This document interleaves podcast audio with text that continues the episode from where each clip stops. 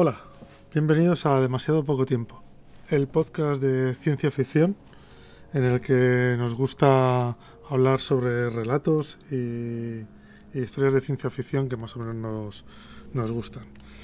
Estamos ya en el cuarto programa y para este cuarto programa hemos elegido un par de un par de relatitos. No son uno por lo menos no es demasiado largo, el otro a lo mejor sí tiene más chicha. Y bueno, conmigo está también Ricardo García, como siempre. Hola, Ricardo. Hola, buenas, Javi. Pues nada, aquí, fieles a la cita, ¿no? Para hablar de, de, estas pequeñas placeres que nos da la, vida, que es la ciencia ficción. Y vamos a ver, vamos a ver, ya, tú ya lo has adelantado un poco, ¿no? Que, que uno de los relatos quizás eh, aunque nos gusta, aquí en estos programas muchas veces pues vamos a hablar de relatos que algunos van a tener más enjundia que otros y al final puede que a algunos le dediquemos más tiempo y a otros menos, pero nosotros si los traemos aquí es porque todos los relatos nos han gustado y nos ha llamado la atención en algún momento. Pero también es cierto que algunos relatos pues dan más juego para tener conversación, para tener una de esas conversaciones de bar que nos gusta tener a ti y a mí, hablando de lo que nos gusta, y otros pues dan para menos. Entonces, bueno, yo creo que al final en la variedad está el gusto y traemos un poquito de todo. Sí, porque además hay veces que, bueno, la, lo traes porque la historia en su momento te, te impactó mucho, aunque luego no puedas, no tenga como demasiada parte como para sacarle mucha, mucho jugo. Pero bueno, son, son relatos que nos gusta también darlos a conocer por si no alguien no los ha leído.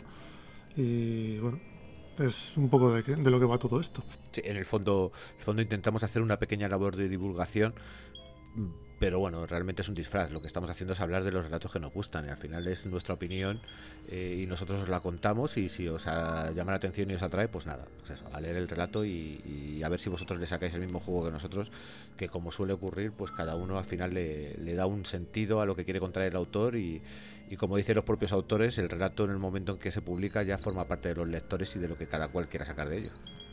Sí, efectivamente. Y también es una excusa para poder quedar a hablar de ciencia ficción que también nos gusta bastante.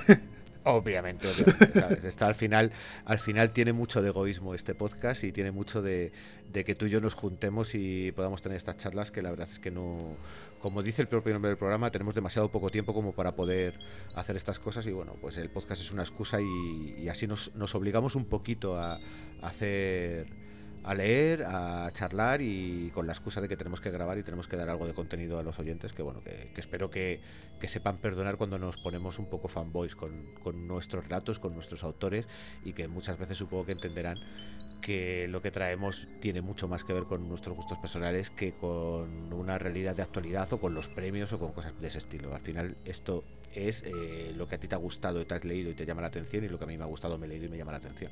Y no lo dices sobre todo por el último programa, ¿no? No, que va. El programa, la verdad, la verdad es que sí, ese fue uno de estos relatos pelotazo que fue como esto hay que hacerlo, esto hay que hacerlo porque nos gusta. Pero hay que hacerlo ya, además. Sí, sí. Además que es eso. Pero bueno, si algún oyente no ha escuchado el anterior programa, pues ya está tardando en correr y ir, descargárselo y escucharlo. Porque creo que nos quedó muy bien y además el relato, a poco que te guste el tema, sorprende. Sí, señor.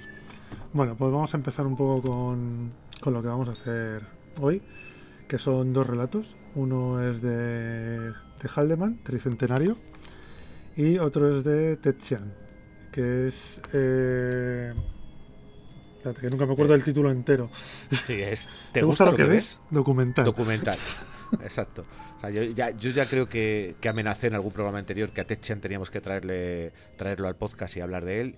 Y la verdad es que volví al libro de relatos y cuando encontré este, que en su día no me llamó nada la atención, dije, ya está, este es el, este es el relato, no porque sea la hostia, que, a mí me parece que es muy bueno, sino porque creo que da lugar a mucho debate. Así que bueno, lo vamos a dejar como segundo plato, un poco como más plato fuerte, porque creemos, hemos pensado que, que con este nos vamos a extender un poco más que quizás con el de Haldeman Tricentenario, que es que yo creo que está englobado un poco más en la ciencia ficción clásica, esa ciencia ficción que también nos gusta mucho y que, oye, que tampoco está nada mal, ¿eh? que todo lo que el Haldeman construye alrededor del relato y, esa ese texto en el que él te explica cómo se lo encargaron y cómo acabó haciendo fórmulas físicas para determinar si lo que estaba contando era coherente o no era coherente con la ciencia y con lo que se sabía en aquel momento, a mí me voló un poco la cabeza. ¿eh? Sí, es que para eso era astrónomo el hombre. Tenía sus, Tenía sus manías, eso es. lo iba a decir.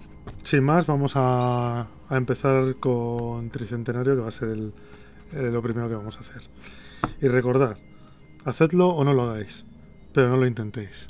Poco tiempo, demasiado no hay.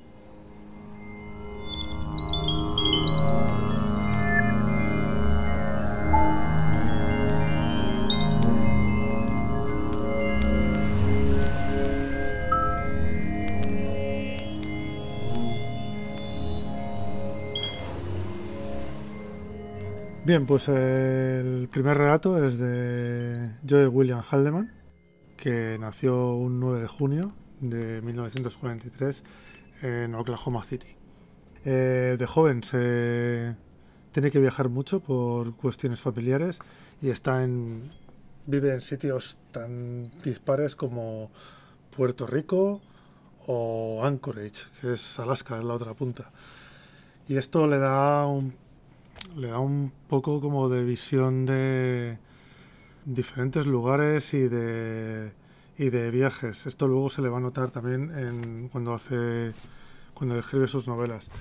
Eh, después de, de, estos, en 1967 se gradúa en, en la Universidad de Maryland en física y en astronomía. Nada más terminar de graduarse, le llaman a filas para la guerra de Vietnam y esta guerra la verdad es que le influyó bastante y le dejó un poco traumado, la verdad. Porque tuvo un incidente con una mina y quedó herido en una pierna. Y esto luego se ha ido reflejando en, a lo largo de toda su obra, tanto en, obras que hablan directamente de la guerra de la guerra del Vietnam, como El monstruo o War o en obras de ciencia ficción que extrapola cosas de Vietnam, hay como, por ejemplo, en, La Guerra Interminable. Haldeman eh, ha ganado siete premios Hugo, eh, uno de ellos por además por el relato de Tricentenario, cinco Nébulas y un Locus, y aparte varios premios de menor renombre. Pero bueno, es, una, un escritor bastante consagrado y bastante conocido entre la ciencia ficción.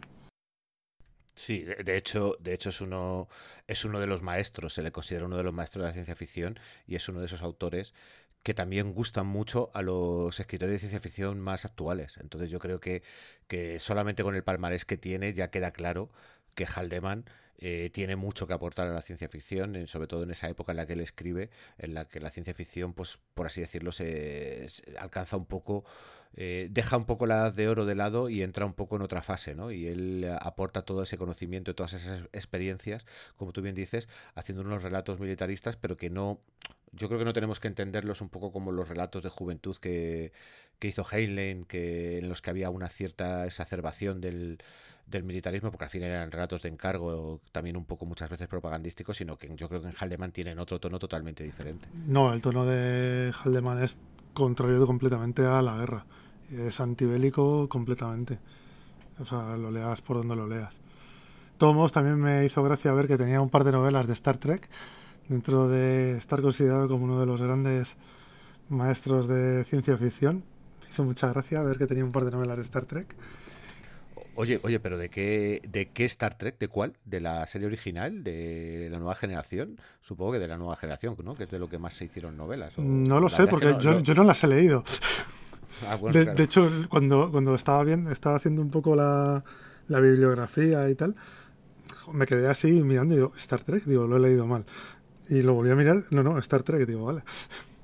Entonces, bueno, si, si leo alguna y, y veo que está bien, la traeremos.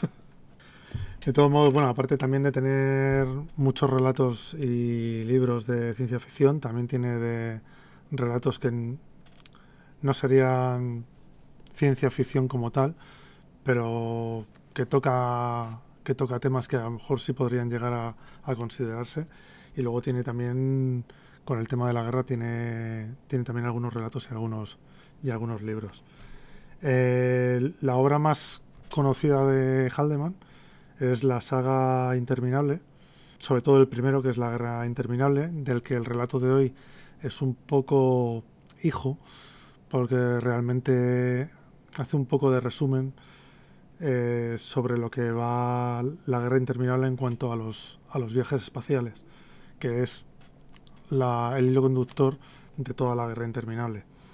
en este libro lo que hace es trasladar un poco la guerra de Vietnam o sus vivencias en una guerra espacial contra alienígenas, en la que importa mucho sobre todo eh, cómo funciona el tiempo cuando se hace relativista, cuando te estás acercando mucho a, a la velocidad de la luz y las diferencias en años que puede haber simplemente saliendo un poco más tarde o llegando un poquito antes. Luego otro libro también bastante conocido es El engaño de Hemingway, que es una especie de novela ucrónica sobre qué hubiera pasado si, si se hubiera perdido la primera novela de Hemingway y unos años después, no sé si eran 80 o 90, se hubiera falsificado.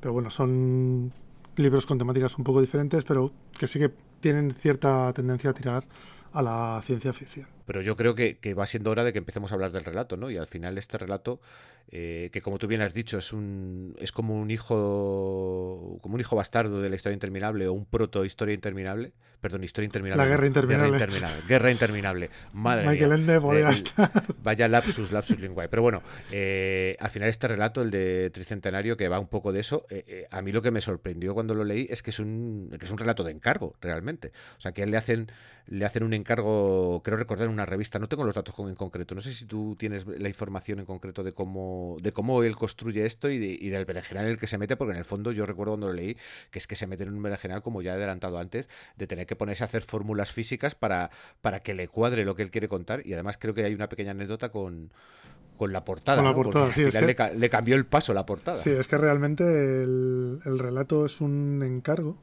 que le hicieron desde la revista Analog eh, que iba a estar, un número iba a estar dedicado al bicentenario de la fundación de los Estados, de los Estados Unidos. Y eh, le estuvieron explicando por teléfono cómo iba a ser la portada. Que iba a tener una nave, bueno, le estuvieron contando cómo iba a ser. Y él se empezó a imaginar una historia. Y en esa historia, pues eh, iba a hacer un viaje en, cerca de la velocidad de la luz, con todo, con toda la todo lo que mete luego en la novela, pero luego le tardó muchísimo en llegar la, portada y cuando le llegó la portada resulta que la nave tenía una, un agujero en el casco. Claro, eso no lo podía meter porque si no se le la nave no podía, o sea, eso solo podía ponerlo o antes al empezar o al finalizar, porque si no en el viaje la nave se iba a destrozar.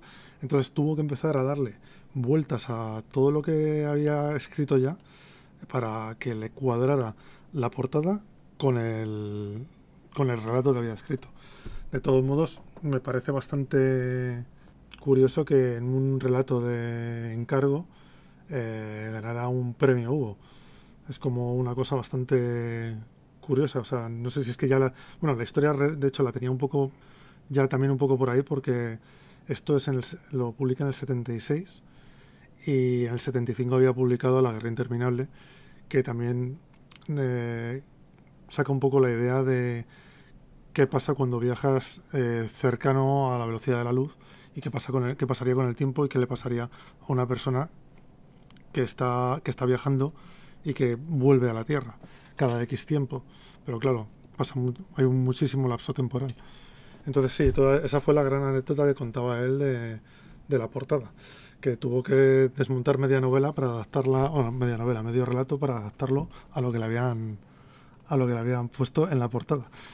Sí, sí, además es que esto es la típica historia de que el editor no te pasa la información en concreto y yo creo que incluso en este caso eh, Haldeman se complicó demasiado la vida porque eh, yo que, estuve suscrito a la revista Simov, eh, la revista de relatos de ciencia ficción cuando se publicó aquí en España, había muchas veces que tú veías el título del relato de portada y luego veías la imagen de portada, te leías el relato y decías, pues esto no tiene nada que ver una cosa con otra, ¿no? Pero eso dice mucho de, pues de lo profesional que era, ¿no? El que en un momento dado es capaz de rehacer medio relato y complicarse la vida para que un detalle tan nimio como que la nave tenga un agujero encaje dentro de la historia que él quiere contar.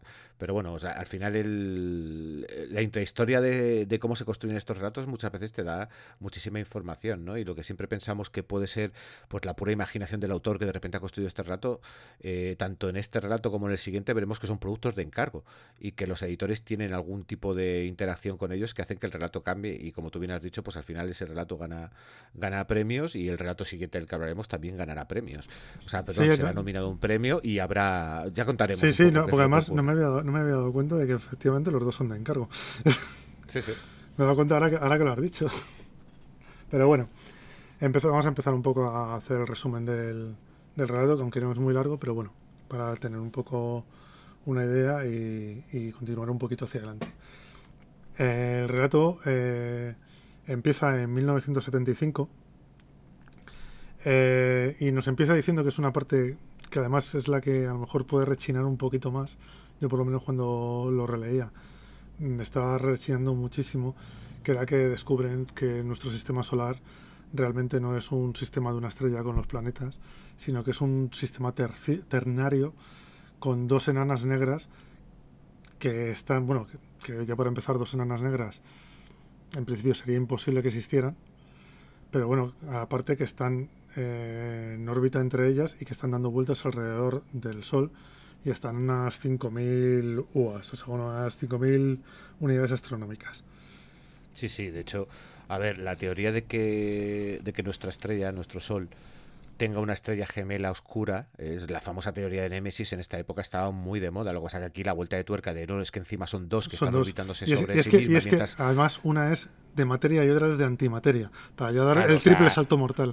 Exacto, aquí yo creo que, que Haldeman da el triple salto mortal, ¿sabes? Que luego lo analizas y cuando te, te establece todo cómo afecta eh, la relatividad y todas y, y, eh, a los viajes, ¿no? Cómo te afecta el, cómo afecta el tiempo relativista, está todo súper construido y cuando él te cuenta cómo construyó el relato dice que se llegó a, escribir las fórmulas para que todo cuadrase, pero aquí en el primer momento dice, bueno, pues aquí como es el planteamiento, pues me tiro a la piscina y a la toma, una estrella, dos estrellas oscuras, una de materia, otra de antimateria, todas orbitando alrededor del Sol, tú lo analizas fríamente y dices, "Es- eso es un problema de tres cuerpos del libro que ser bastante complicados de, de- si- simplemente de definir teóricamente. No, bueno, y- aquí Haldeman lo plantea de comienzo. Sí, ya, o sea, ya- yo creo que simplemente porque necesita tener un, algo de principio para poder tirar de la historia, porque luego sí que es verdad que el resto de la historia está calculada milimétricamente de, a la velocidad, velocidades que van, el tiempo que pasa, el tiempo que pasa en...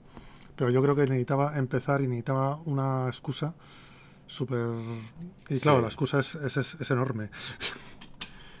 Pero bueno, porque también lo de la, la estrella antimateria, así, joder, en frío se queda un poquito raro. Pero bueno, nos habla de que eso se descubre en 1975 y luego ya pegamos un salto 100 años después y nos hablan de que en el 2075 por ahí se ha encontrado una civilización, nos ha visto que hay una civilización eh, a 11 años luz eh, en la estrella Cisne 61 y eh, los científicos de la de la base espacial L5, que la base espacial realmente es una especie de productora de, energía, recoge energía del Sol y la proyecta con microondas a Tierra para, para proveer de energía, que a mí lo que no me queda claro si es al mundo entero o a Estados Unidos.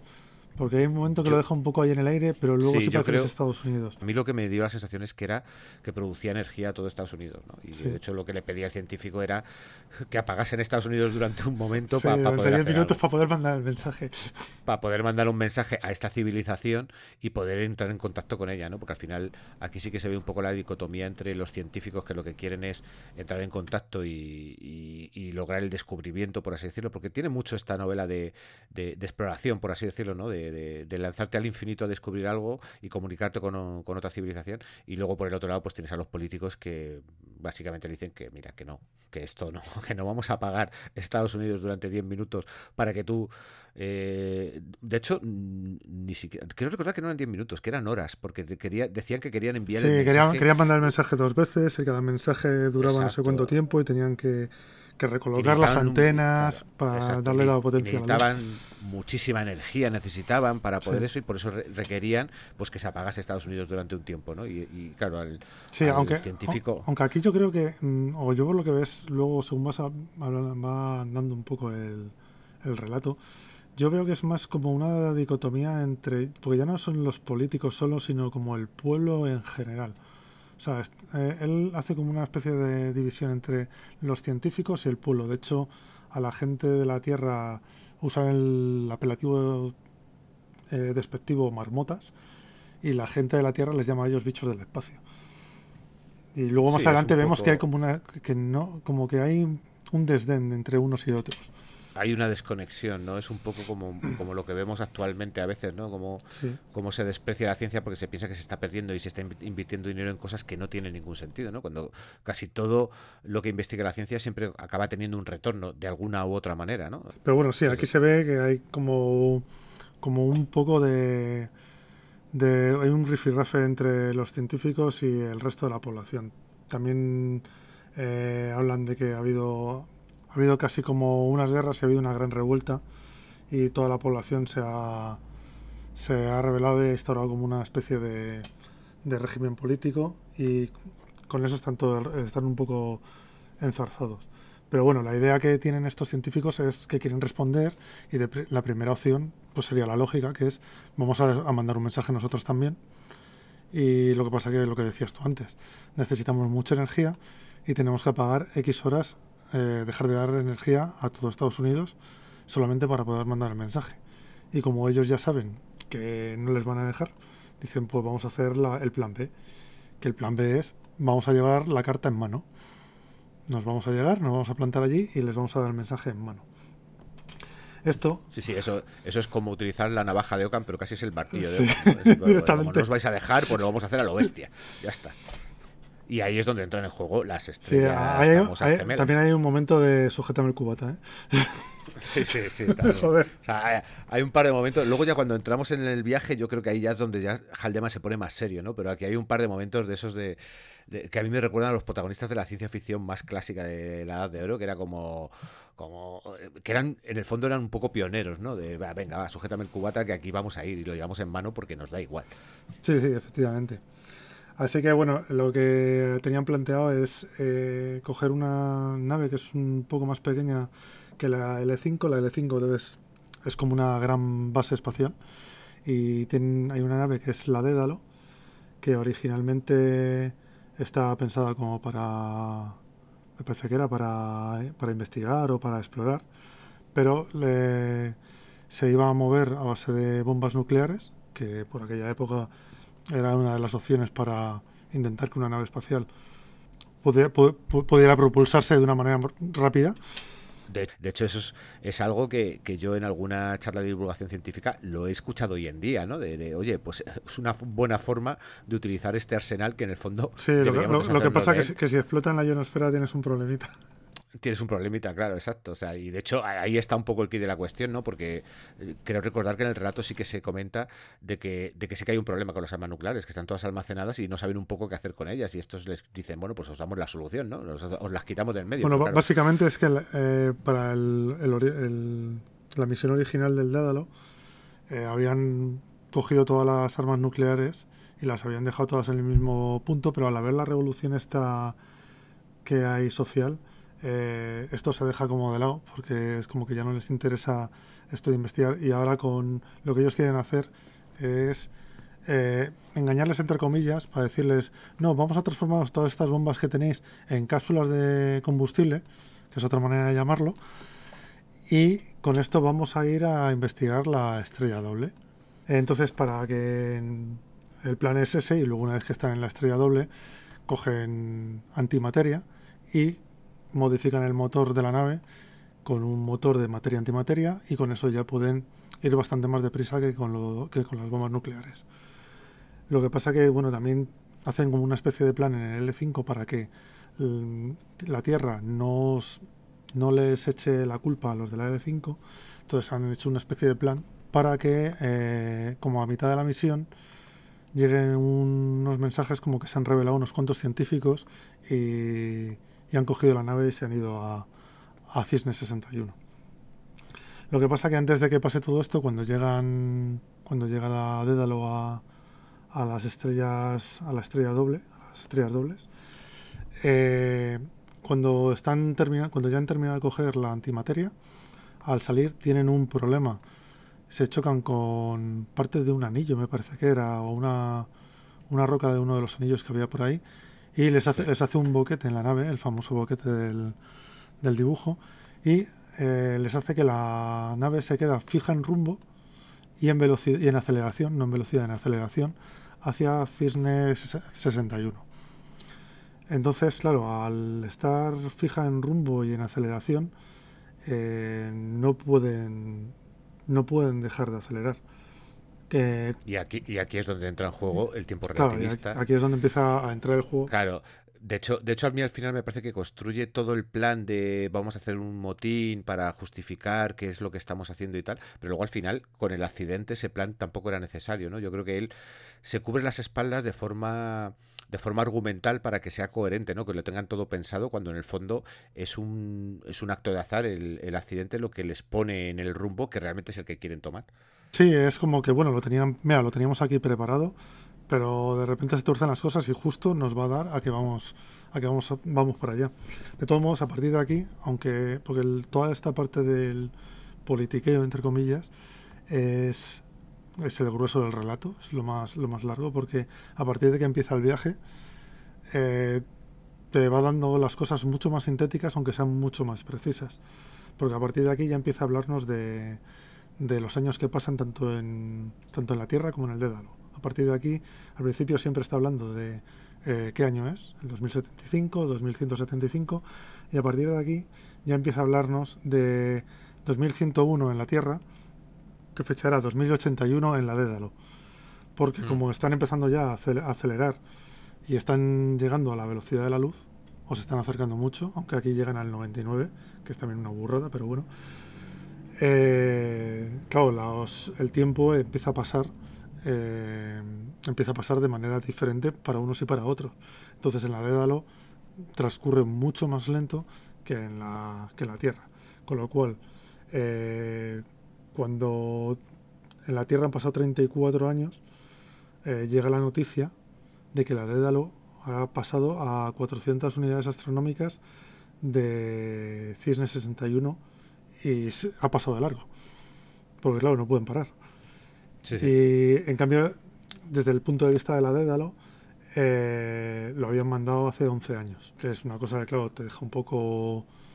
que es el kit de la cuestión. Eh, ahora ya a lo mejor estamos más acostumbrados porque Interstellar ha dado mucho bombo al tema, pero bueno, en la época era bastante era un tema que era bastante bastante curioso. Sí, yo, yo creo que era un tema que, que entre los científicos sí que siempre ha estado claro, pero entre el- el- la ciudadanía, entre el pueblo, pues era complicado de entender, ¿no? Cómo, cómo es esta diferente, diferencia de tiempo. Y este relato yo creo que está planteando un poco para que lo entiendas, ¿no? Para que entiendas que según... Que en el fondo a mí me, me da un poco de pena el relato porque lo que te está diciendo es que... Es que lo- los viajes eh, interestelares son de son imposibles. o más que imposibles, es que son de ida tanto en el tiempo como Sí. en el espacio. Exacto. Y o sea, ya no, no es como la guerra de las galaxias que vas del punto A al punto B, sino que vas del punto A al punto B y vas a- y viajas también en el tiempo. Con lo cual mm, Claro. no vas a tener, vas a poder tener una, una desconexión con todo lo, desde donde tú hayas salido, vas a tener desconexión con todo. Sí. Pero bueno, sí, básica, es que básicamente es el sentido, adem- además de este relato, es intentar transmitirte que viajar a, a la velocidad que necesitarías viajar para poder eh, moverte de un sitio a otro en el espacio es una velocidad que te va a causar un montón de problemas a, a nivel temporal. Claro, es que el, el problema básico es que eh, la vida del ser humano es, es limitada. O sea, al final tienes una vida media de, pongamos, 80 años. Entonces, si tú quieres en esos 80 años poder llegar a ciertos sitios, tienes que alcanzar unas velocidades que lo que van a hacer es producir ese desajuste temporal en el que, vale, tú a lo mejor logras llegar a un punto en el espacio eh, que está a 11 años luz. Pero es que en la Tierra pueden haber pasado 3.000 años porque has tenido que coger una velocidad que al final está distorsionando el, el espacio-tiempo. Al final Claro. es que todo esto es la relatividad general de Einstein y luego la relatividad especial que se fue que se fue generando en años posteriores. Y es complicado de entender, pero yo creo que el relato lo hace bastante bien, ¿no? Lo hace bastante comprensible. Sí, porque además ya cuando nos estamos adelantando un poco, pero bueno, como al final es hablar un poquillo de- del relato, eh, lo siguiente, porque aquí es lo que os decía, ya va cambiando un poco y ya te va marcando, es más corto, es más conciso, para que te des cuenta de lo que está pasando y te va marcando los tiempos. El siguiente lapso temporal en la Tierra sería el 2144 y para Édalo sería la 2083, que serían dos años después de, de lo anterior, o sea, del anterior párrafo.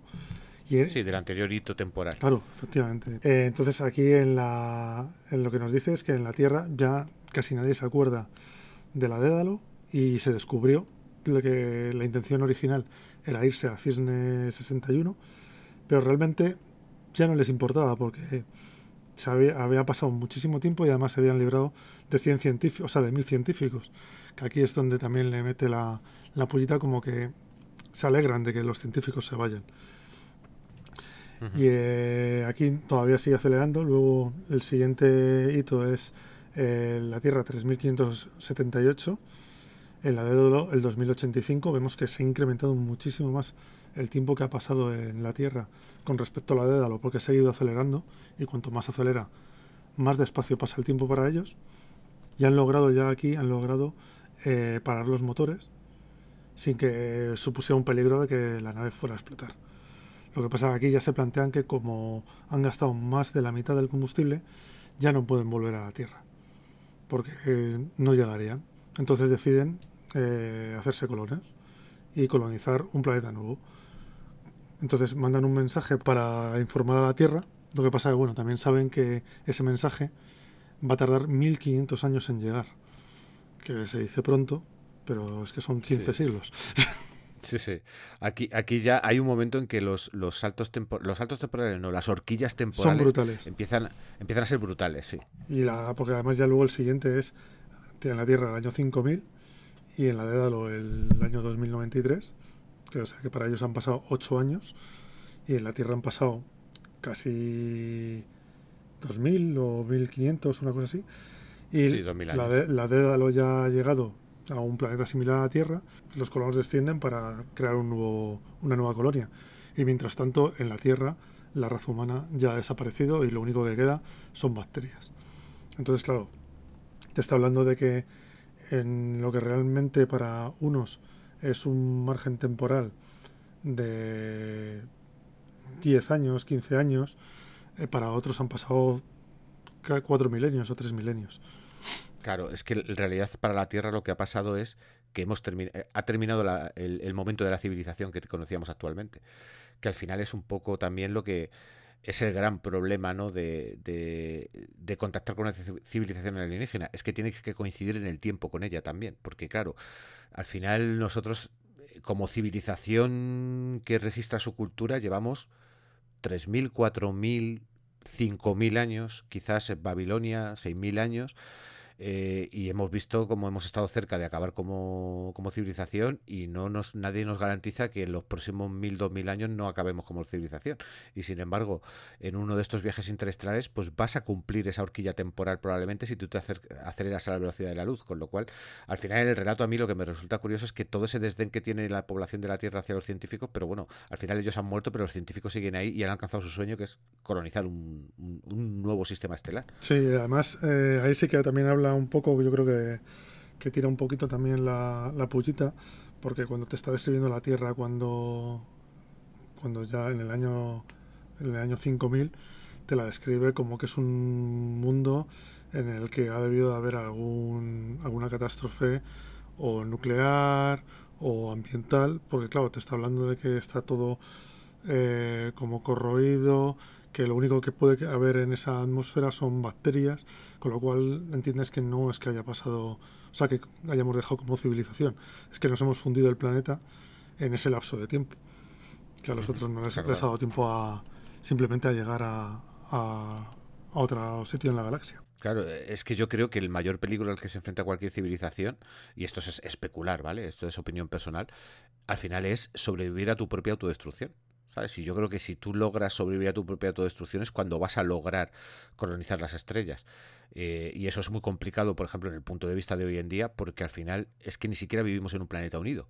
Es que vivimos en un planeta en el que hay muchas naciones y las naciones están eh, peleando entre ellas a nivel militar, a nivel económico, a nivel político, y al final es muy complicado que, que no que no autodestruyamos nuestro ecosistema o nuestro planeta simplemente por las acciones de unos u otros, porque hay intereses que son diferentes, ¿no? Yo por eso siempre, siempre me da mucha pena ver cómo todavía no hemos logrado tener un gobierno global que yo creo que nos podría encaminar en la misma dirección, ¿no? Pues si estás viendo que, en un país como el nuestro eh, simplemente el ser de una provincia o ser de otra ya puede producir tensiones, pues ves lo complicado que es unir un planeta a, nivel global y al final el no tener esa unidad creo que lo que produce es que haya muchas posibilidades de que entremos en una serie de conflictos que no tiene por qué autodestruirnos como especie o como civilización, pero que sí que puede retrotraernos o hacernos avanzar demasiado lento y que al final perdamos ciertas oportunidades, por lo menos yo saco ese discurso. Pero bueno, y además eh, también yo también lo que le veo es que ya no es solamente la unidad de como pueblo, sino que si quieres conquistar las estrellas o quieres tienes que planteártelo en una conquista temporal, porque o sea, te tienes que plantear ese, también ese, esa dimensión, porque no vas a poder, eh, como lo típico de las películas, tener colonias en no sé cuántos planetas o en no sé cuántos sitios, sino te vas a tener que plantear colonizar, pero en el tiempo también. No solamente llegar a los sitios, sino es que te va a costar muchísimo llegar. Por eso son, pueden ser colonias o puede ser el último reducto de la humanidad. Exacto, sí. De ahí, vamos, hay muchísimos, muchísimas historias de ciencia ficción que hablan de esto, ¿no? De, tener que construir naves generacionales, ¿no? Naves que en las que los, los padres van a engendrar hijos a los cuales se les va a educar específicamente para esa misión y que a lo mejor ni siquiera esa generación es la que llegue, sino que puede ser la siguiente o, o tres o cuatro o X generaciones la que ya llega a conquistar. Al final el problema es que los tiempos, los tiempos y las distancias en, eh, interestelares son brutales. También es cierto que hoy en día, con, toda la exploración que se está haciendo a nivel eh, de telescopios descubriendo planetas extrasolares, sí que se ha descubierto ya, por ejemplo, que, que, es muy posible que haya planetas extrasolares en estrellas relativamente cercanas a nosotros, pero claro, al final es nuestro nuestro vecindario cercano. Sí, nuestro vecindario, nuestro vecindario, pero que es cercano. Exacto, no, podemos plantearnos ir a, donde queramos, sobre todo porque muchas veces eh, ya directamente en la observación estamos viendo fotos del pasado, estamos viendo fotos de, podemos observar una estrella que está a muchísima distancia y decir, ah, mira, sí, tiene un planeta alrededor, y dice, no, no, tenía un planeta alrededor, es que a lo mejor a estas alturas mm, ese planeta, a saber lo que ha ocurrido con él. O no está ni la estrella. Exacto, es que nosotros lo que estamos viendo cuando miramos al cielo muchas veces son fotografías de estrellas muertas, porque esas estrellas tardan muchísimos años en enviar su luz hasta aquí y nosotros estamos viendo la luz que ha llegado aquí, pero es que desde que salió a lo mejor la estrella pues se ha convertido en una supernova, ha colapsado o cualquier cualquier historia de, ese estilo, ¿no? entonces, eh, aquí juega mucho con esos conceptos, pero lo hace yo creo que simplificándolo mucho y con un relato de que al final va de de seres humanos y cómo se enfrentan y cómo a esa situación, cómo deciden tirar hacia adelante y cómo al final en la Tierra las cosas van ocurriendo a un ritmo y, eh, en esta velocidad eh, muy cercana a la, velocidad de la luz, eh, valga la redundancia, ellos lo viven de otra manera, ¿no? Y yo creo que que me parece que es muy interesante. Yo creo que, que luego él, obviamente, en, la guerra interminable lo explora, lo explora muchísimo mejor y, y, de una manera mucho más interesante, porque al final, en la historia en la guerra interminable, perdón, ellos estamos hablando de una guerra en la que en un momento dado eh, los que vuelven eh, se encuentra en un planeta que ni siquiera sabe por qué les enviaron a luchar y cosas de ese estilo. Creo que tiene otros temas y, tiene mucho más espacio para desarrollarlo, pero aquí me parece una simplificación muy interesante. Quizás yo la mayor pega que le puedo poner a este relato es que pierde mucho tiempo en toda esa parte inicial del engaño, del politiqueo y de cómo la sociedad lo maneja, ¿no? Para que luego eh, lo otro lo hace de una manera, no voy a decir precipitada, pero sí lo hace de una manera más ágil y que, y que le hace, te hace a mí me da la sensación de que está como un poco descompensada las dos partes. No sé si esa es un poco tu sensación, pero yo tengo esa sensación cuando, cuando termino de leer el relato de, pues quizás a lo mejor deberías haber dedicado menos tiempo a, a narrarme lo que todo este tejemaneje de tengo que conseguir la energía, como no la consigo, hago el, engaño, las estrellas, lo, la antimateria, el motor, todo esto, y a lo mejor hubiera pedido un poquito más que me narrases la vida, la vida dentro de esta la vida dentro de las naves, ¿no? De esta gente que está viajando a la velocidad de la luz y también cómo les afecta, porque yo creo que, que a nivel psicológico quizás es lo que menos se explora, ¿no? El, el cómo tú como científico eres consciente del tiempo que está pasando y de la gente que has dejado en el planeta. Sí, pero es que eso, o sea, en parte sí, eh, a mí también me gustaría un poquito más, pero yo creo que si se metía en ese berenjenal, eh, volvía a escribir La Guerra Interminable.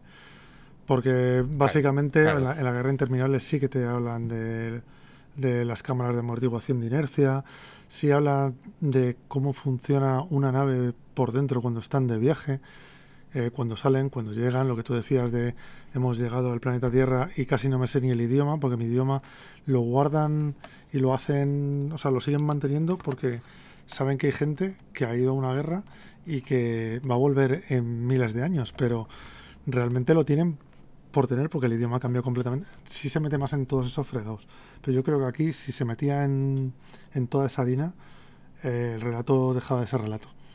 Porque cuando se pone a explicarlo en la guerra interminable, da muchos detalles, da mucha chicha, entonces entiendo que si se metía en esa, en esa fiesta no terminaba. Que entonces yo creo que ha dejado un poquito la parte política, que es como más de vestirlo. Además es un relato por una revista.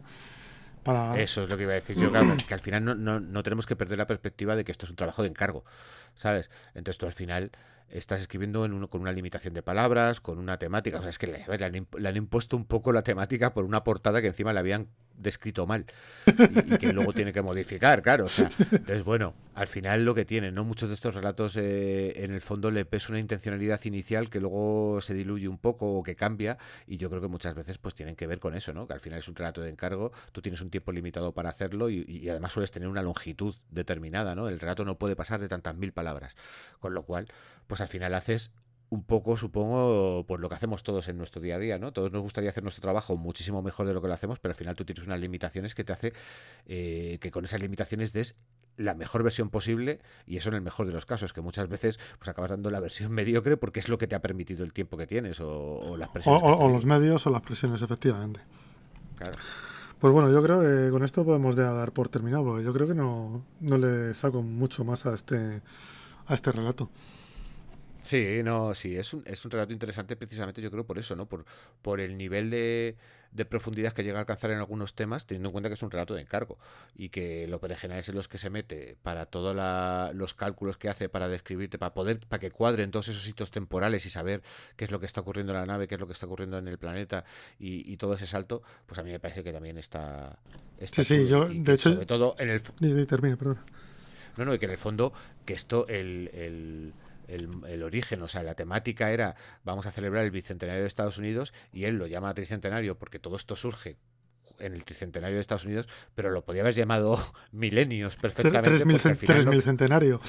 Tres mil centenario, claro, es que al final aquí lo que pasa es muchísimo tiempo. A mí es una cosa que me resultó curiosa, ¿no? Y al final dije, lo que pensé es, yo le hubiera cambiado el título, le hubiera puesto cualquier otro título, pero bueno, al final yo creo que por intentar encajarlo, pues eso, lo que hemos dicho, en las necesidades del editor. Sí, de todos modos yo creo que le costó más rehacer todo el, todo el relato para que, para que entrara con la portada que que escribir el relato.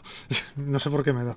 Me da la impresión de que tuvo que rehacer toda la parte política, también la tuvo que rehacer mucho y todo para darle un contexto a la nave. Y por qué la nave estaba, estaba averiada. Sí, y la verdad es que es algo que es de halagar porque yo creo que muchos autores actuales se hubieran pasado por el forro el detalle del agujero de la nave y hubieran escrito lo que les hubiera dado la gana. Y ya está. Sobre todo porque últimamente en las revistas eh, la portada ya no es un, un elemento descriptivo de alguno de los relatos que tienes en el interior, sino que se han convertido en un mero elemento decorativo que tiene que llamar la atención para que tú la compres, simplemente. Bueno, pues con esto cerramos el capítulo de, de Tricentenario y pasamos al siguiente.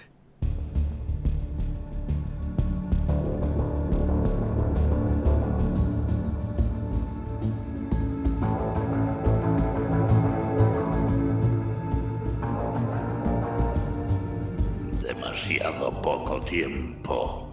La trampa de esos tus amigos.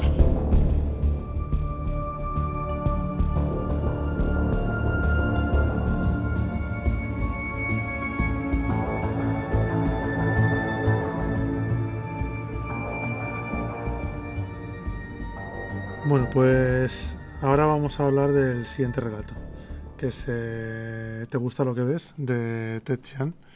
Y no sé, vamos a ir viendo cómo se escribió, por qué se escribió y, y dinos un poco qué es, qué es de la vida de este hombre. Bueno, vamos a, sí, vamos a dar unas pequeñas pinceladas. Tampoco vamos a dar muchas porque realmente es un autor que pese a que está muy valorado, porque Estamos hablando de, de, un autor que solamente se dedica al relato corto, no ha escrito ninguna novela, que yo sepa, ¿vale? Puede que me esté equivocando, pero creo que no. Y ha publicado 17 historias hasta el momento y casi todos sus relatos han sido nominados a algún premio y como la mitad de ellos han llevado algún premio u otro eh, dentro de, de este ámbito de la ciencia ficción, con lo cual es un es un autor muy valorado que de hecho cada vez que saca un relato pues llama un poco la atención, ¿no? A ver qué ha hecho Ted Chiang esta vez. Y bueno, Ted Chiang es, es de origen chino, obviamente, pero él, eh, el origen chino viene por parte de sus padres. Él realmente es estadounidense, nació en 1967 en Port Jefferson, Nueva Jersey. Y tiene un, él trabaja, tiene un grado en ciencia computacional eh, por la Universidad de Brown y realmente él trabaja eh, compaginando su labor de escritura de estos relatos con la redacción de manuales técnicos de software. Sí, a mí, a mí eso, algo que cuando a mí eso me hizo muchísima gracia. O sea, me voló la cabeza porque, eh, o sea, un manual técnico de software, eh, tú y yo, que hemos sido informáticos, o bueno, tú en el caso actual creo que sigues trabajando un poco en el mundillo y tal, eh, es como lo más mecánico y, no sé, y anodino que se puede hacer, porque al final un manual técnico lo que tienes que dar son los datos técnicos para que lo pueda entender cualquier persona. Y sin embargo, este tío, luego cuando escribe sus relatos, es muy imaginativo y muy interesante. Pero bueno, eh, hablando un poco de esos premios que ha recibido, estamos hablando de que en todos estos relatos, en, la, gran parte de ellos, el tío ha ganado tres nébulas, o sea, perdón, cuatro nébulas, cuatro Hugos, tres Locus, un John W. Campbell y un premio de la Asociación Británica de Ciencia Ficción, lo cual no es poco. ¿De acuerdo? No es poco. Eh, de hecho, los que se quieran acercar a, la obra de Techian, eh, ha publicado dos antologías de relatos. La primera es La historia de tu vida y otros relatos, que ese sí está publicado en castellano, y ha publicado una segunda antología que en inglés se llama Exhalation Stories. No lo he leído, son los relatos que, que no se han publicado todavía aquí. Supongo que tarde o temprano algún, alguna de las editoriales se lanzará y lo, y lo publicará porque la verdad es que este tipo eh, todo lo que escribe es muy interesante. Y bueno a mucha gente le sonará principalmente por el nombre del libro de relatos La historia de tu vida que es, de hecho contiene un relato que se llama La historia de tu vida que es el relato en el que se basó eh, la película La llegada que, que, hizo Denis Villeneuve hace un, no sé si fue hace dos tres años más o menos ¿no? y aunque bueno el, la adaptación es una buena adaptación el relato yo creo que tiene tiene otros caminos y tiene otra forma de contarse que me parece que lo hacen lo hacen interesante aunque hayas visto la película y si te ha gustado la película, el leerte el relato te va a aportar otros puntos de vista. No va a ser como leer una adaptación literal. Entonces, bueno, si alguno quiere, quiere acercarse, pues que, que se acerque a este libro de relatos, porque de hecho del, del relato que vamos a hablar ahora mismo, eh, que es el de Te gusta lo que ves, entre paréntesis documental, eh, está en, este, en esta antología de la historia de tu vida. Y, de hecho es un relato que también fue nominado al premio Hugo eh, Ah, sí. fue un encargo. Cu- Cuenta un eso también, encargo, pero, lo- pero claro, lo más curioso es que eh, el propio Ted Chiang rechazó la nominación al premio Hugo porque él consideró que no estaba a la altura de lo que él escribía habitualmente, sobre todo porque había tenido muchas presiones editoriales y que no, y que no había conseguido el resultado que él había obtenido. Sí. A mí es una cosa que me sorprende bastante porque el relato en sí a mí me parece que es bastante redondo, no sé qué te parece. No, a mí también me, pare- me pareció raro, o sea, porque claro, yo lo que es- es- leí por la fuente que, que encontré es que le habían metido mucha presión y mucha prisa para escribirlo. Entonces decía que, que no era lo que quería realmente, o sea, no tenía el acabado que él quería darle. Digo, y a mí me pareció que si ese no era el acabado que quería darle, no me quiero imaginar cómo, cómo sería. ¿Cómo, cómo sería El acabado que que quería darle, ¿sabes? Porque la Sí, verdad es que el hecho- está bastante bien para ser un encargo y encima con Ujú. prisa. Sí, sí. Y de hecho, a mí uno de los de las cosas que, que me sorprendió, yo creo que sorprende a cualquiera que empezara el relato, es que eh, lo de el documental en el título no está puesto de manera aleatoria. Es que eh, hay una intención por parte de Chian de escribir como si estuvieras viendo un documental en el que eh, se está entrevistando a diferentes personas en una situación en la que están ocurriendo una serie de cosas y tú estás saltando de un de una entrevista a otra, por así decirlo. Algunas veces es un párrafo más largo, otras veces es más corto, pero al final es es eh, construir una historia desde diferentes puntos de vista, de vista eh, con diferentes protagonistas. Quizás sí que creo que hay una protagonista clara en el relato y el resto lo que están haciendo es complementar y, y dar color y sobre todo construirte el mundo en el que en el que está ocurriendo los hechos que tienen Sí, dan, dan- dan trasfon- un poco de trasfondo o más trasfondo que la historia principal.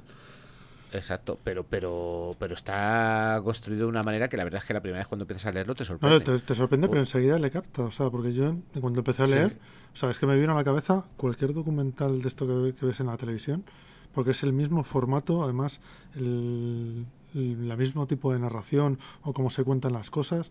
Es, o sea, enseguida lo ves y te, o sea, y te viene, te formas una imagen mental de que estás viendo un documental, aunque realmente lo estés Sí. leyendo, pero es que es todo tal cual un documental. Sí, sí, de hecho, eh, cada, cada sección del relato, por llamarlo de alguna manera, que suele ser las declaraciones de una persona, pues suelen estar encabezadas por el nombre de esa persona y, cuál es su profesión o su cargo o su implicación en la historia que se está contando en el documental, ¿no? Un poco eh, haciendo un paralelismo con, con lo que tú has comentado. Cuando tú ves un documental y sale, sale alguien hablando, pues te suelen poner debajo eh, profesor John Higgins de la Universidad de no sé dónde, para que te pongan en contexto de, de por qué esta persona está siendo entrevistada en el, en el documental y cuál es la autoridad que le está dando el documental para que pueda hablar en el documental, por así decirlo. Pues aquí está haciendo un poco lo mismo, ¿no? Cada vez que inicia un párrafo te va a decir quién es el que está hablando y esa persona pues ya te va a contar un poco sus experiencias. Pero bueno, ¿de, qué va el, el relato, ¿vale? Vamos a entrar un poco en harina porque, bueno, aquí, aquí tú, Javi, interrúpeme cuando consideres porque es un relato que precisamente por esta estructura que tiene tan fragmentada es un poco complicado, ¿no? Yo lo he lo he determinado, lo he establecido y lo he compartimentado un poco para que para que sea un poco claro para los para los oyentes, porque creo yo he, por lo menos he detectado una serie de ámbitos en los que se va moviendo el relato y yo creo que lo he dejado claro, pero tú si en algún momento dado ves que algo no queda claro, pues me, me interrumpes y, o cuando quieras añadir algo sin ningún Sí, no, problema. sí, porque además es que el resumen a mí me pareció complicado. Para hacerlo de una manera de una manera estándar o normal, me parecía complicado. Así que, Eh, Es que es, es la forma por la que está narrado lo que hace que sea complicado resumirlo de una forma eh, tradicional, por así decirlo. Pero bueno, vamos a ver si lo he logrado. vamos a ver si, no, joder, lo he logrado. Pero bueno, a ver, aquí en, en el relato eh, constantemente, o sea, yo creo que el tema principal con el que se juega es el concepto de, de la belleza y de cómo una serie, los rasgos que tenemos y que con los que nosotros determinamos que una persona pues, puede ser guapa o no guapa, o feo, o, o- atractivo, y, ese tipo de rasgos eh, que muchas veces pues, tienen que ver con la simetría, las proporciones, o, o con ciertos elementos que te enfatizan eh, que tú estás sano, ¿no? Como puede ser un buen, una buena piel, un buen color, eh, ese tipo de cosas, que no tengas manchas, que no tengas acné, eh, pues son unos elementos que al final eh, nosotros los apreciamos a nivel cultural, pero tienen una base genética, ¿no? Y es que tú al final como individuo estás buscando eh, transmitir tus genes con un individuo que tenga los mejores genes posibles. Entonces la única manera, sin hacer un análisis genético para ver que esa persona es la más idónea, es el aspecto físico. Todo nos entra por los ojos. Entonces, eh, una de las, de las teorías más aceptadas es que eh, nosotros consideramos eh, personas guapas o personas bellas a ciertos individuos precisamente porque cumplen con algunos rasgos que nosotros podemos identificar como que, que nos van a proporcionar un mejor acervo genético a la hora de reproducirnos, ¿no?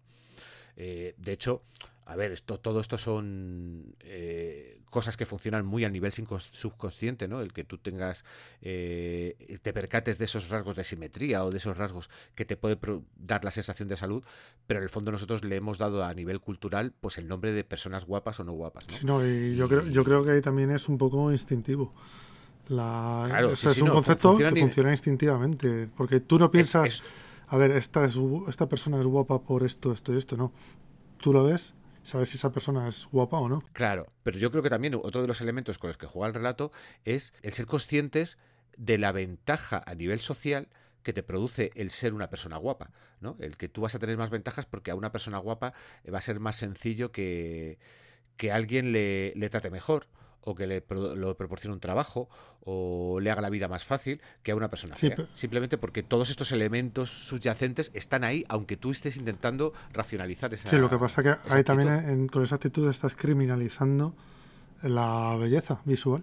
Porque realmente tienes unos, tú tienes unos rasgos y es como una cualidad más. Es como que corres Claro. mucho o que eres muy listo o que eres capaz de saltar mucho. Pues te toca que, De- de que tienes unos rasgos que son aceptados por la, la mayoría como bellos.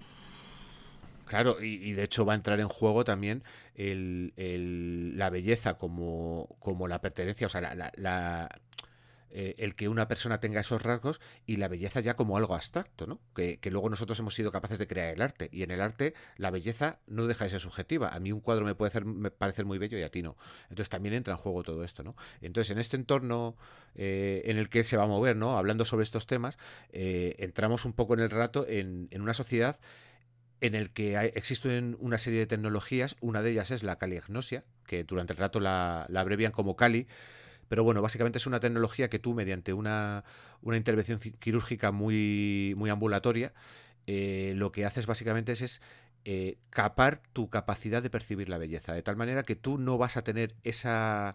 Tú no vas a tener ese sesgo, no vas a tener esa, ese prejuicio a la hora de tratar con nadie, sino que simplemente a ti todas las personas te parecen personas nunca vas a decir si es guapo, si es feo, si es una persona eh, que tenga unos rasgos apetecibles o no apetecibles.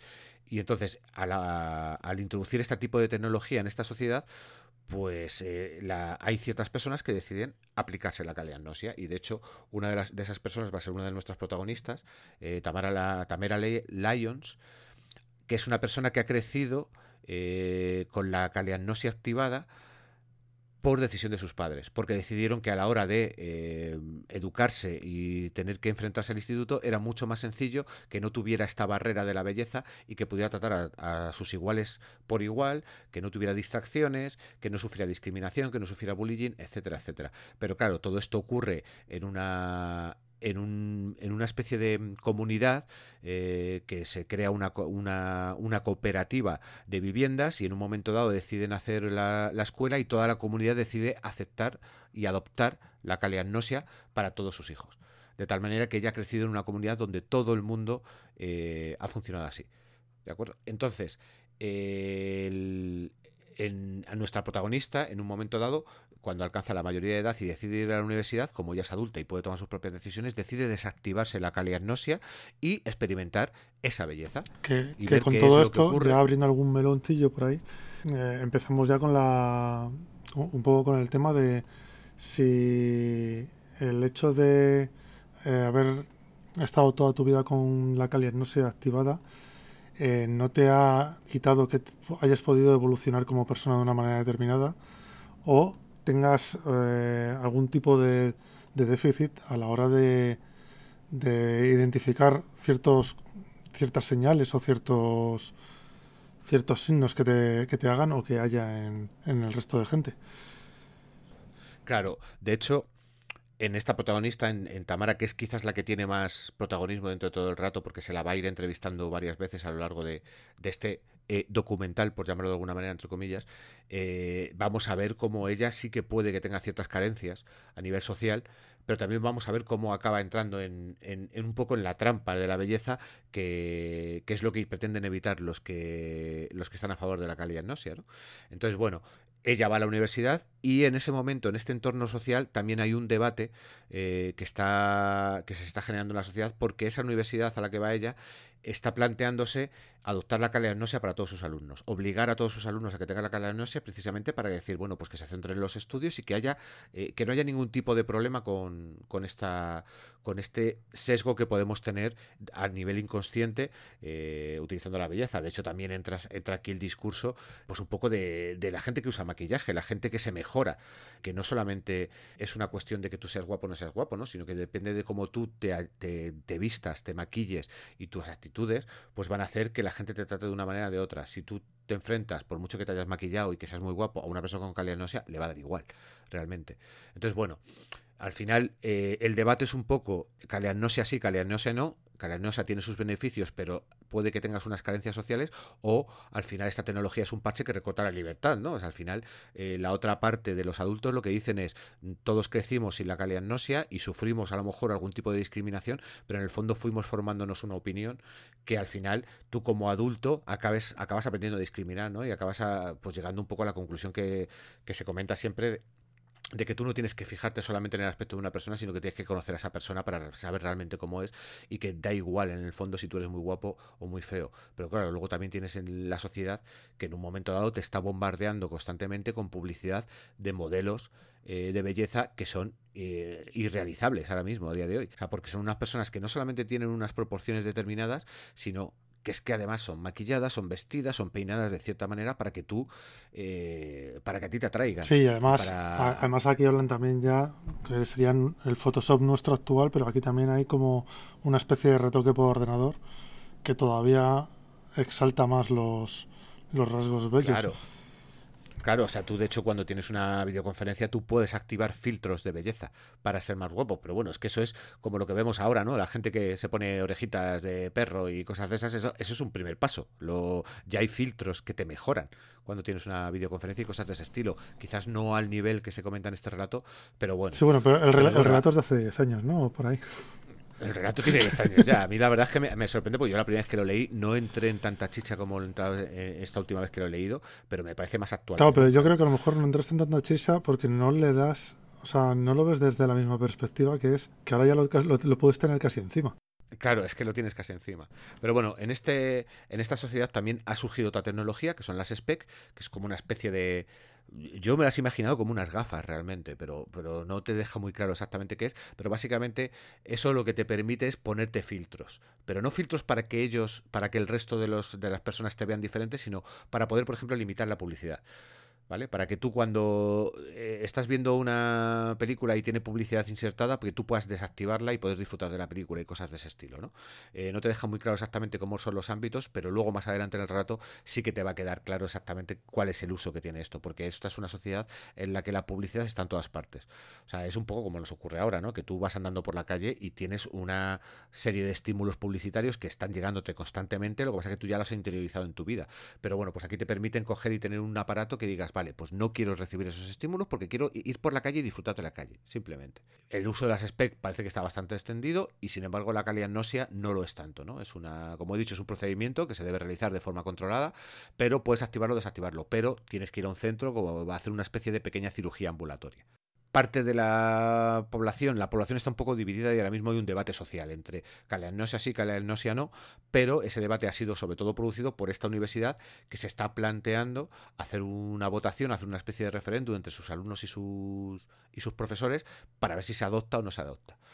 Entonces, como he dicho, el relato está narrado, ya lo hemos dicho, en forma de documental y tiene diferentes niveles. El primer nivel, como he comentado ya y lo he adelantado, es el de Tamera Lyons, que es esta joven que decide desactivarse y que va a la universidad, ¿no? Y ella va, pues realmente parece que lo de la belleza no le afecta, eh, pero poco a poco vamos a ver cómo ella misma tiene una cierta curiosidad, intenta- ella misma intenta descubrir si es guapa o no. De hecho, dice que, que se mira al espejo y dice, pues yo tampoco me Sí. veo que ni que sea guapa ni no, no, no veo nada diferente. Y sin embargo, un día dice, y de repente vi una chica reflejada en un espejo que era súper guapa y me di cuenta que era Sí, yo. pero eso es porque repente- el- cuando habías estado toda la vida con la calianosia ya necesitabas unos cuantos días para que el, para que el cerebro volviera a funcionar de manera Sí, correcta. Claro, para que empiece a, a- a reajustarse, por decirlo, ¿no?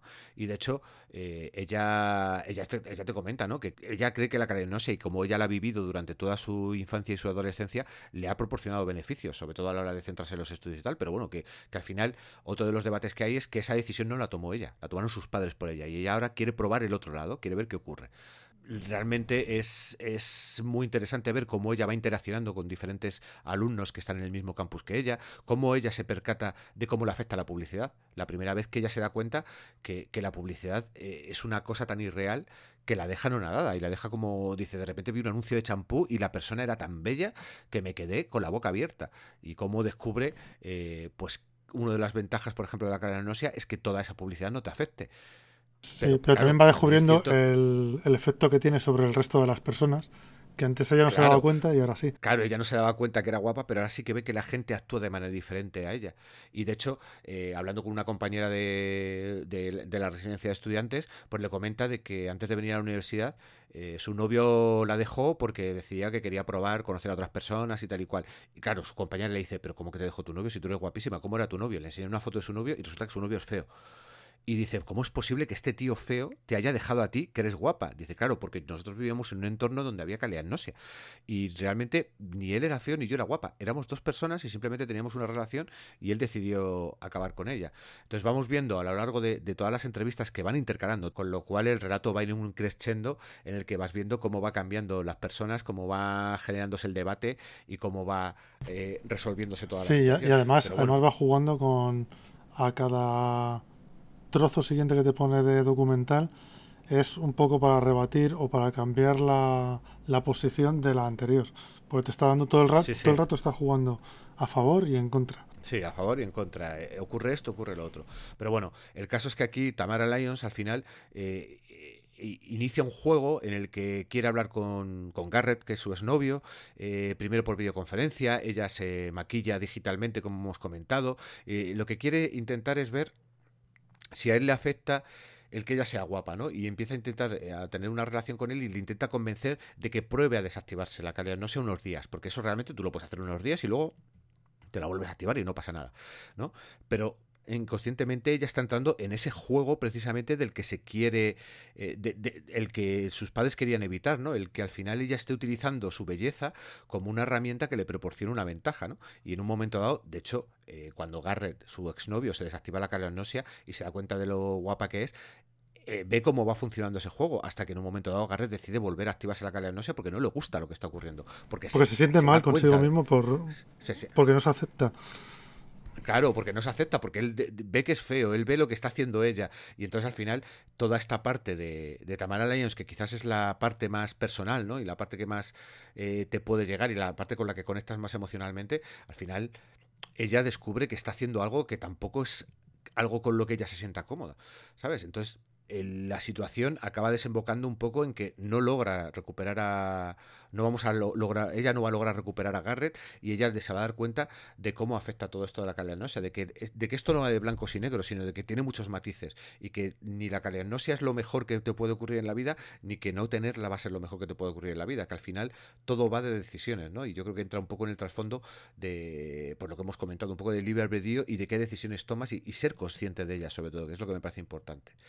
Luego, el segundo ámbito que se narra en toda esta vorágine de entrevistas y, formato documental es el, el detalle sobre la, adoptar la calenosia en la universidad o no adoptarla, ¿no?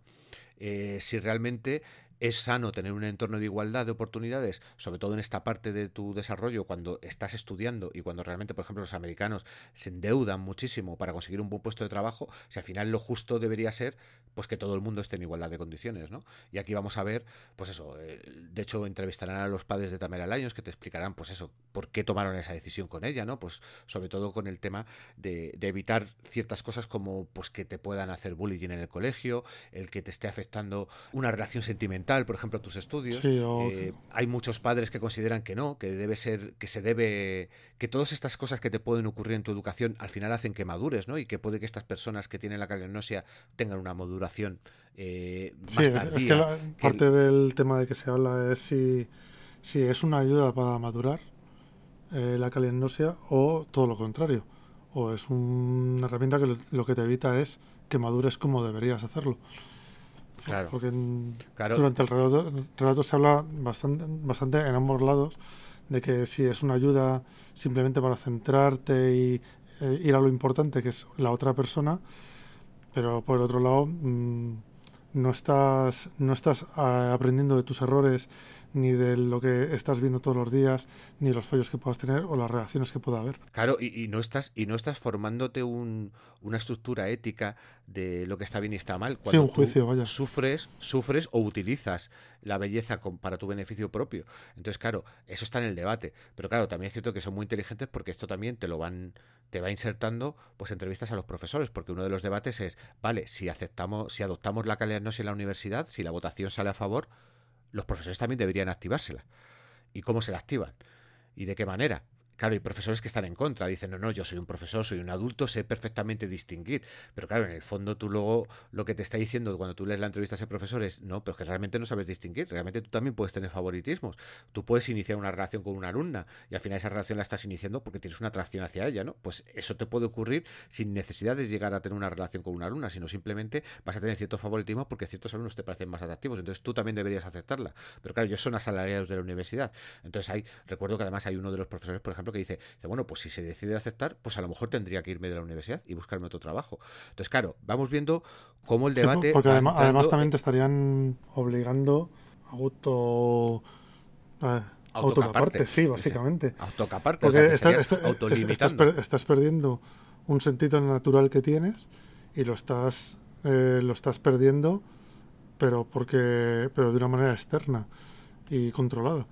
Que, mm, o sea, es como si mañana te dicen que te tienes que quitar una pierna. Entonces, ¿hasta qué punto es legal que te puedan decir eso? Y te puedan obligar a perder ciertas facultades que tienes.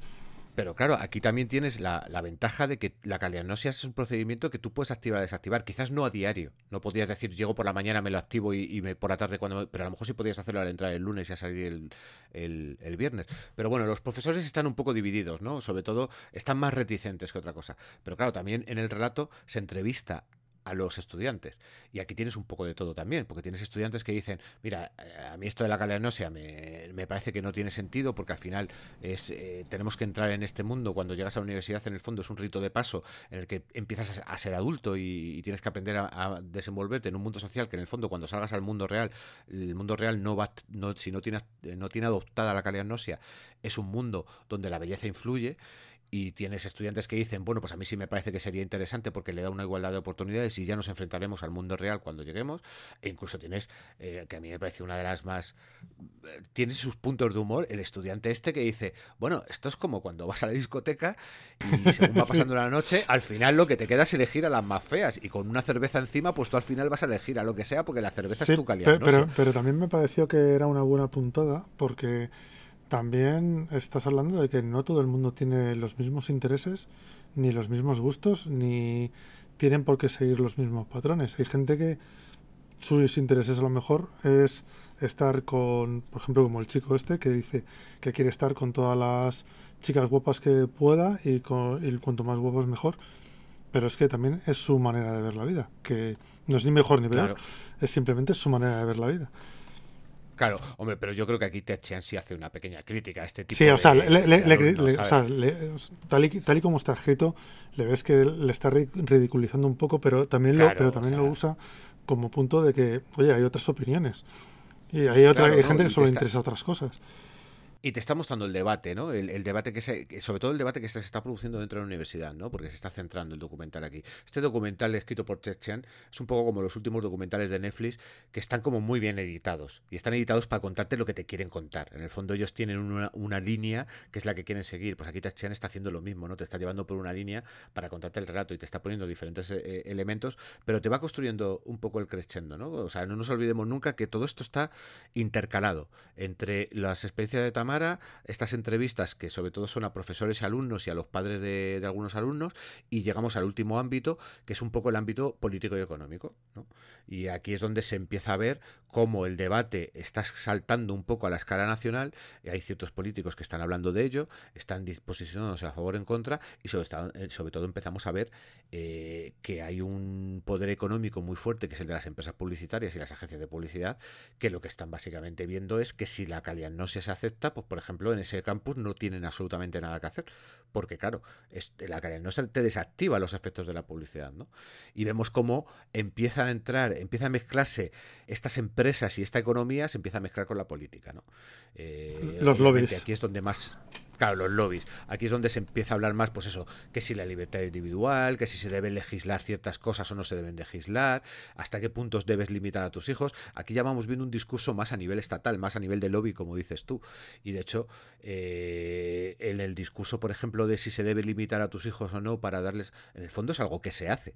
No se hace a nivel de la calidad nosia, pero tú decides a qué colegio va tu hijo, tú decides si le dejas ponerse camisetas negras o no. Como, fue en mi caso cuando yo era joven, a mí mi madre no me dejó ponerme camisetas negras hasta que cumpliera mayoría de edad, porque decía que parecía que iba a o si te puedes dejar el pelo largo o si te lo puedes dejar, o qué películas, Exacto, qué películas ves, qué videojuegos juegas. Exacto, o sea, a ver, esto se hace. Al sí, lo que pasa es que también en parte es parte de la educación que le das a los hijos. Claro, es que el padre es responsable de la educación de sus hijos y al final, como hemos dicho siempre, aquí no aquí tú no te vas a dar un cursillo y te sacas el carnet de padre, sino que es una cosa que tú aprendes sobre la marcha, sobre todo en función a lo que tú has vivido y a tu entorno, con lo cual se hace, es una cosa, de hecho eso se llama sociedad. al final tú, todos los individuos de la misma sociedad comparten una serie de valores y en función a esos valores pues construyen a la siguiente generación. Pero bueno, eso está- entra también en el debate un poco, ¿no? Entonces, bueno, se van mostrando las diferentes posturas, entrevistas, se van entrevistando diferentes personalidades y, y obviamente, claro, los que más en contra están, eh, porque aparece una, creo recordar que lo llaman una liga anti-caleanosia Sí, o algo es como así, una se- especie de liga que realmente está patrocinada por todas las, em- Está patrocinada por por, todas las empresas claro, por el lobby. Que, el- que van de publicidad y todo esto y de belleza. Claro, de- hecho, yo, eh, Ted Chiang va comentando que hay sospechas de que esta gente Sí, puede porque estar ta- ta- también hay que- como una especie de comando que no me acuerdo cómo se llamaba. Era el comando Tesuita o Tesu... Sí, eh, un Anonymous. Sí, Eran, son los Anonymous. del relato. O sea, hay unos Anonymous que, claro, cada vez que la liga esta habla y da un discurso, pues que ellos van en contra de la carrera nosia, de la libertad individual y tal, ellos sacan como, como información y documentación de, bueno, ojito, que esta liga está financiada por esta gente. Y esta gente tiene estos intereses. Y de hecho, esta gente eh, hace estas cosas. Hace esta- De hecho, será importante esa. esa esa organización que yo siempre los vi como unos hackers realmente y tal, porque lo que se dedican es a in- infiltrarse y sacar documentación, o sea, es una especie de una mezcla entre Anonymous y WikiLeaks, por así decirlo. Sí, Eh, te- van a tener van a tener mucha importancia porque en un momento dado en todo este debate pues eh, se va a hacer la votación que se lleva anunciando durante todo el documental este relato en formato documental y en un momento dado pues se van a dar una serie de discursos por así decirlo como de fin de campaña y hay uno de los discursos en el que en ese punto eh, parece ser que todo casi todo el mundo las encuestas dice que están a favor de la caleanosia pero hay un discurso que es como muy convincente de, de una chica de la liga de esta liga anticaleanosia eh, que todo el mundo le, le maravilla muchísimo el discurso y, y al final en la votación Sí, da la vuelta a la pues, votación. da la vuelta a la votación, el discurso básicamente. Entonces, claro, parece, tú estás viendo el relato y dices, bueno, pues parece que al final la sociedad ha tomado partido por la libertad individual tal y cual, hasta que de repente este grupo que, que estás desvelando los secretos dice, ojo, es que este discurso que se ha televisado ha utilizado una nueva tecnología que lo que está haciendo es cambiar la entonación, cambiar el énfasis de las palabras, cambiar la gestualidad, de tal manera que te están convenciendo no solamente con su belleza, sino con su forma de hablar, con lo que he dicho, con la gestualidad, con otros elementos que son más subliminales. Y ojo, esta votación se ha ganado, pero esta votación está podrida, o sea, está manchada. Y de hecho, claro, es un, un software de. Ante este software de, invalación- de, de- de manipulación, el, el debate está invalidado, ¿no? O sea, porque al final el problema. Sí, claro, pero es que aquí, que aquí lo que te hace es que te, te escala el, el problema. Has empezado con la belleza, pero ¿hasta dónde es el final? Porque Claro, esto es puedes no escalar es que- hasta, el, hasta el infinito. Claro, porque el problema ahora mismo es que da igual que tenga la caleanosia o no la tengas, esto te afecta. Da igual que tengas las specs o no las tengas, que son las que desactivan la publicidad, porque esto es a nivel de discurso, por así decirlo. Y claro, ¿qué, qué hacemos ahora? Hemos llegado al siguiente salto.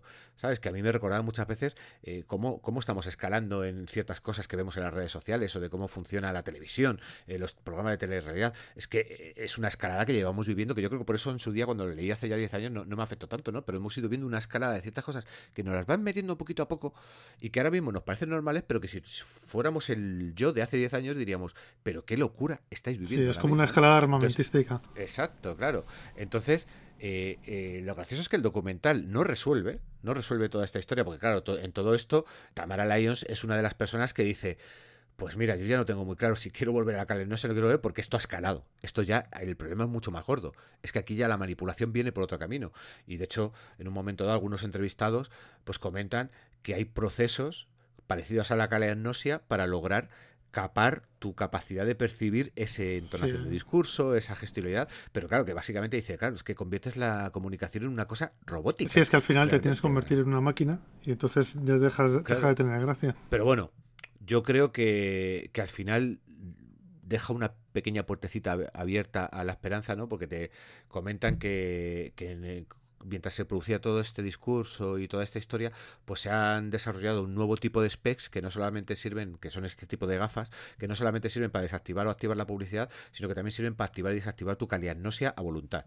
De tal manera que, que bueno, te queda un poco la, la, la ventaja de decir, bueno, mm, puedo activarla cuando me convenga, desactivarla cuando me convenga, que también es cierto que sería algo interesante y tal, pero bueno, tenemos todo este nuevo elemento manipulador que claro, el siguiente debate que debería saltar es, ¿esto debemos legislarlo? ¿Debemos evitarlo? ¿Cuánto tiempo llevan usándolo? ¿Hasta qué punto somos conscientes de cuándo lo Claro, usan? que no yo, lo yo usan? creo que ahí Tetchian lo que, lo que hace es terminar de alguna, o sea, cierra un poco el relato, te- dejándote la opción de puedes conectarlo y desconectarlo, porque acaban de salir las specs estas, pero yo creo que lo hace así para no pronunciarse ni por un lado ni por el otro, sino para que el, Sí, el claro, relato se que- te quede vivo y se te quede para que le des vueltas, porque a mí una cosa que sí me pasó es que la verdad es que, y consiguió bastante el relato, es que según iba leyendo los párrafos, te daba que pensar y, y le dabas vueltas a la idea que te acababa de, de lanzar. Y, y incluso vas tomando partido, yo creo. Sí, Hay momentos de- donde vas tomando sí, sí, partido. sí, de hecho yo- "Oye, es, o sea, claro, yo tomé es que partido". lo que me dice este tío tiene razón. Es que lo que dice este otro ahora también tiene razón. ¿Sabes? O sea, a mí me parece que sobre todo es un relato que, bueno, yo he intentado resumirlo de la mejor manera posible. Yo recomiendo leerlo de verdad porque está escrito de una manera muy ágil. O sea, es que se lee en, en un pispás. O sea, tú empiezas, lo devoras. Es como un documental en el fondo. Sí, son Tal, 20, pero me 20 y pico páginas y se hace muy rápido. Sí, sí. Se hace muy rápido. Y que lo piensas y dices, esto fue un relato de encargo. Sí. Y te has metido y- y no- y- fregado, y no la ha quedado claro, como quería. y no la quedado como quería, ¿sabes? Y sobre todo, pues yo además recuerdo que, que yo me lo leí y dije, oye, mira, vamos a elegir este y tal. Y te, y te dije, eh, te pasé el libro y dije, venga, léetelo. Y que tú estabas leyéndolo y en un momento dado me escribiste por WhatsApp y me dijiste, madre mía, la cantidad de melones que se están abriendo aquí. Y yo dije, es que, es que abre muchos. Es que es un discurso de, de hasta qué punto la tecnología puede ser buena para ayudar a que todo el mundo sea más igualitario, ¿no? A, a- a- no que sea más igualitario, sino para evitar ciertas injusticias, por así decirlo, ciertas desigualdades. Pero claro, es que a la vez la tecnología Te está, está- te está desarrollando hasta el mutilando. punto de- no, no solamente es- esa te- tecnología te está mutilando, pero a la vez está avanzando de tal manera que te están manipulando constantemente, con lo cual ya tú ya estás siendo manipulado. O sea, que, que tú- la- yo creo que el punto es que tú tomes la decisión autoconsciente de decir, pues a lo mejor soy yo el que me automutilo para evitar que me manipulen. Entonces al final tienes un poco, o sea, lo que parece un documental tontorrón, No, no, acaba con un cacao bastante sea, eh, gordo, porque es que aquí tienes y- y- preguntas y- para todo. No, y sobre todo para mí el relato acaba siendo una distopía bastante gorda, ¿eh? El y además con el problema de que la distopía no la ves muy lejos. No, efectivamente. Es, que, es te llama mucha atención además porque la ves, la ves cerquita, porque yo luego miré el año del este y dije, pues esto es de hace 10 años. Dios, yo hace 10 años no estaba, vamos, ni se me ocurrían estas cosas. Sí, sí, es, es... Y de hecho, mira, hoy mismo me ha ocurrido, hoy volvía con mi mujer en el metro y de repente, claro, me, me dice, me dice mi mujer, Holly, me gustaría, dice, quiero recuperar un poco lo de poder ir en el metro y, ir observando a la gente, ¿no? Que es algo, que es un ejercicio así un poco de, de voyeur, pero que es interesante, ¿no? Muchas veces cuando tú vas con tus auriculares escuchando lo que sea y vas mirando pues a la gente. ¿Qué ocurre ahora? Que todos, eh, por la situación en la que estamos por la pandemia, todo el mundo llevamos mascarilla. Con lo cual, ya no apreciamos la belleza igual, ni apreciamos la, gesti- la gesticulación, ni sabemos si una persona está sonriendo o no está sonriendo. Es que de repente, claro, y, y- y me lo ha dicho eso mi mujer y le he dicho, es como si estuviéramos viviendo con la galeanosia. Y me dice, es que es Sí, verdad, no, es a ese nivel. Pero bueno, porque sí, es que además sí. incluso, aunque no mires a la gente en el metro, o sea, aunque estés hablando con alguien, eh, te pierdes mucha parte de la gestualidad. Entonces hay muchas veces que te quedas como, no sé si no lo he oído bien, no sé si me está, qué me estás queriendo decir con eso que me acabas de decir, y tienes que volver a preguntar porque has perdido una gran parte de todo lo que es la gestualidad, todo lo que es la cara, que es muy importante para nosotros. has perdido parte de la comunicación. O sea, es que eh, al final el relato eh, habla un poco de los dos ámbitos, de cómo la belleza se usa para manipular, pero también habla de cómo eh, toda esa belleza y esa gesticulación se usa para comunicar. Y hasta qué punto, porque claro, la, la solución que dan al final del relato de, bueno, pues puedes hacerte una operación parecida a la caranosia en la que ya no te va a afectar ni la gestualidad ni el... Pero claro, dices, ya, ¿y qué nos queda? Claro. Dice, pues que para eso pues a- nos hablamos por WhatsApp y a tomar por saco, que, que es uno de los problemas, por ejemplo, muchas veces de las redes sociales, que tú nunca ves la intencionalidad de la persona en lo que está escrito. Es muy difícil. Nunca, como se suele decir, no se puede transmitir la ironía por... Por las ondas de radio, sí.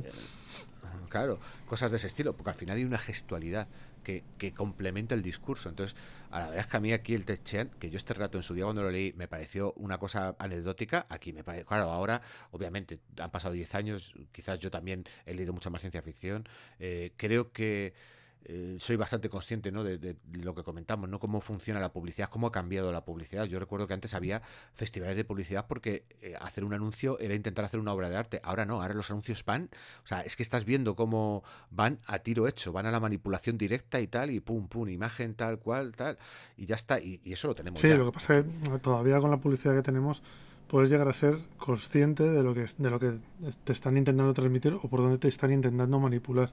¿Sabes? Es, es todavía, todavía hay cosas que las puedes notar. Algunas no, pero muchas sí.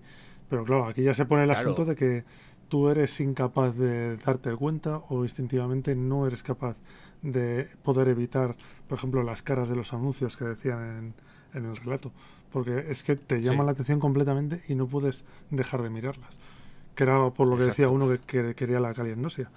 Porque decía que podía andar tranquilamente sin tener que estar mirando todos los anuncios que había. Eh, es muy actual, lo que pasa que lo lleva a la exageración obviamente, que yo creo que es lo que tiene que hacer al final un rato de ciencia ficción, tiene que llevarlo un poco al extremo para que puedas ver las últimas consecuencias, ¿no? Es un poco lo que, lo que hace la serie de Black Mirror. Black Mirror coge la tecnología actual y te la lleva a un extremo en un futuro cercano para que digas, ojo, esto puede ser. No, además, yo este, no sé si te lo comenté a ti, es que. Mm, pero yo a alguien le comenté, digo, joder, además parece muy saco de Black Mirror.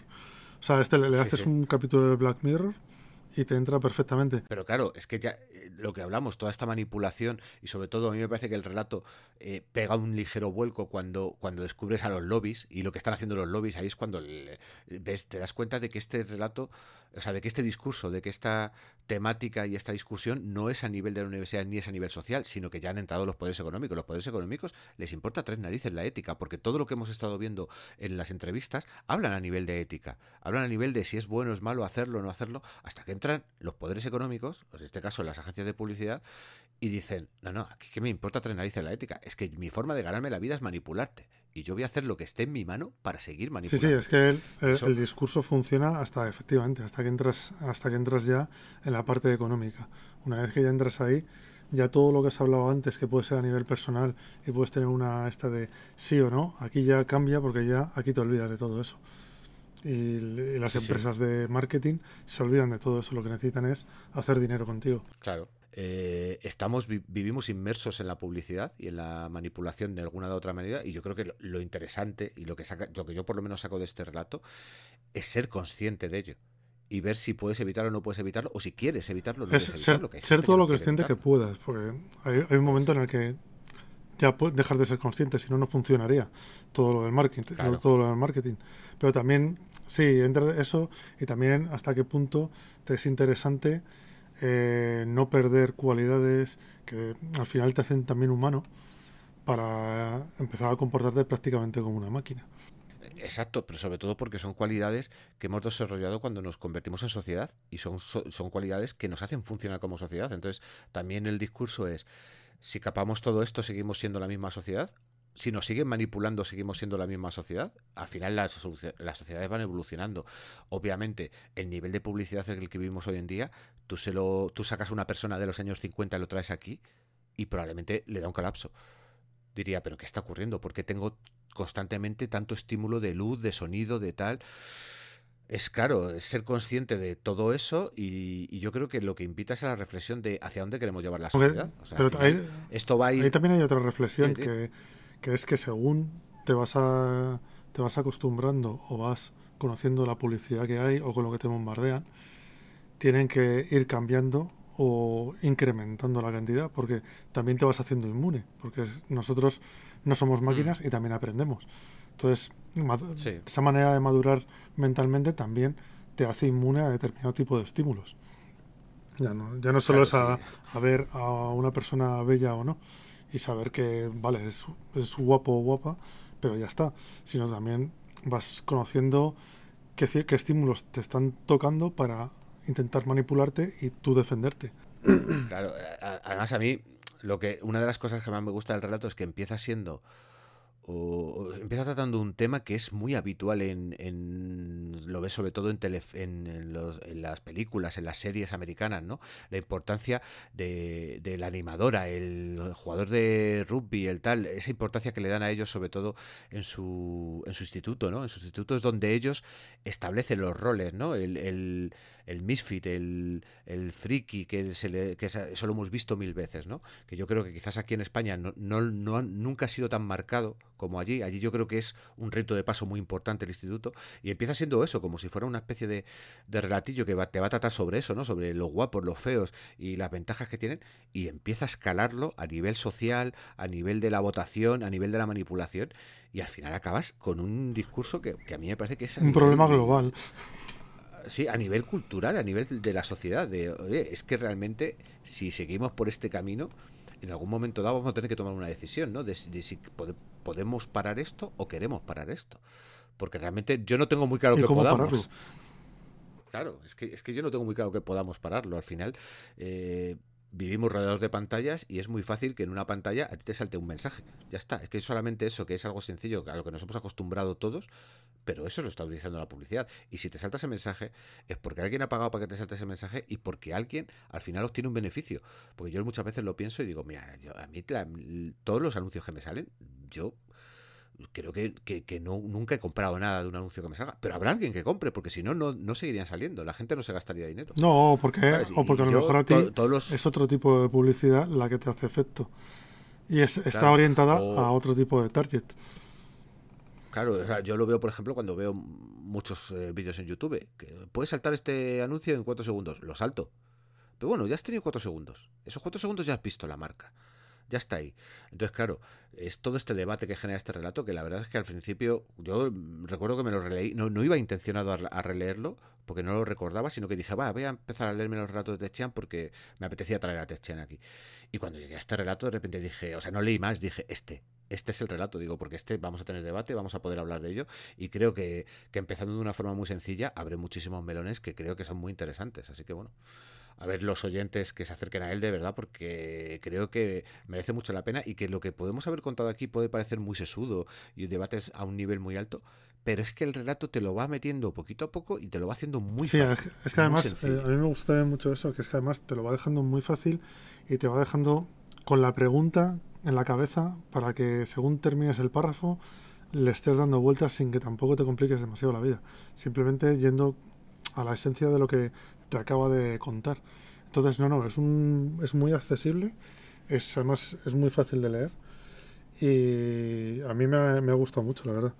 Ha sido un, relato que me ha Y otro, otra, y otra de, las de sus puntos fuertes, yo creo, es la caracterización de los diferentes personajes que entrevistan, ¿no? Porque hay algunos que son.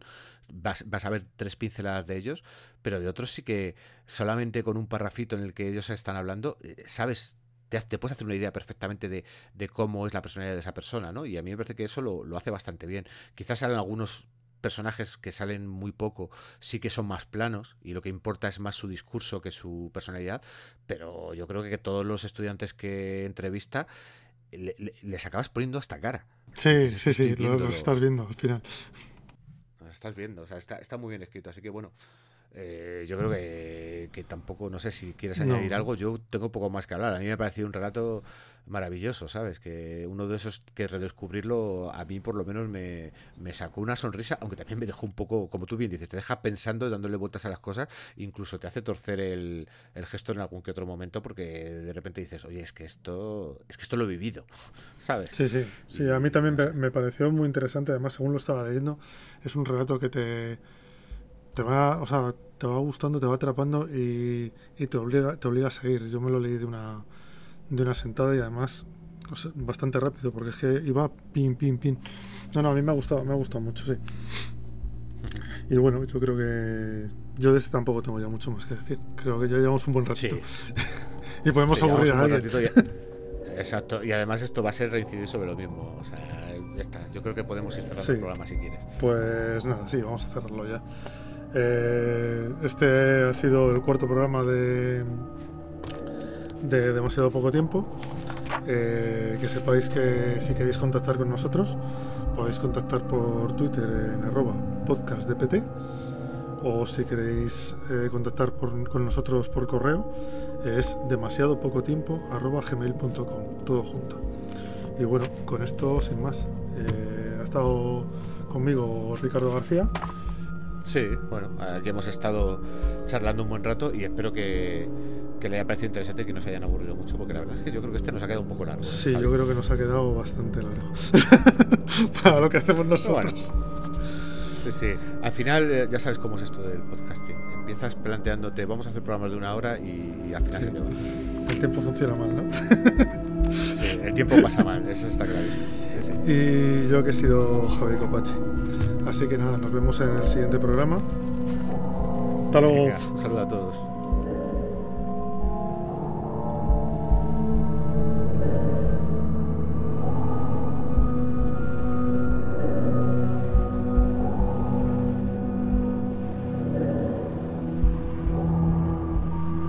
Y en el siguiente podcast... Los deberes que os ponemos para el próximo programa van a ser dos relatos. El primero es Señor, su cuenta no existe, de Domingo Santos. Y el segundo es Arrepiéntete, Arlequín, dijo el señor Tic Tac, de Harlan Ellison. Esperamos que os gusten.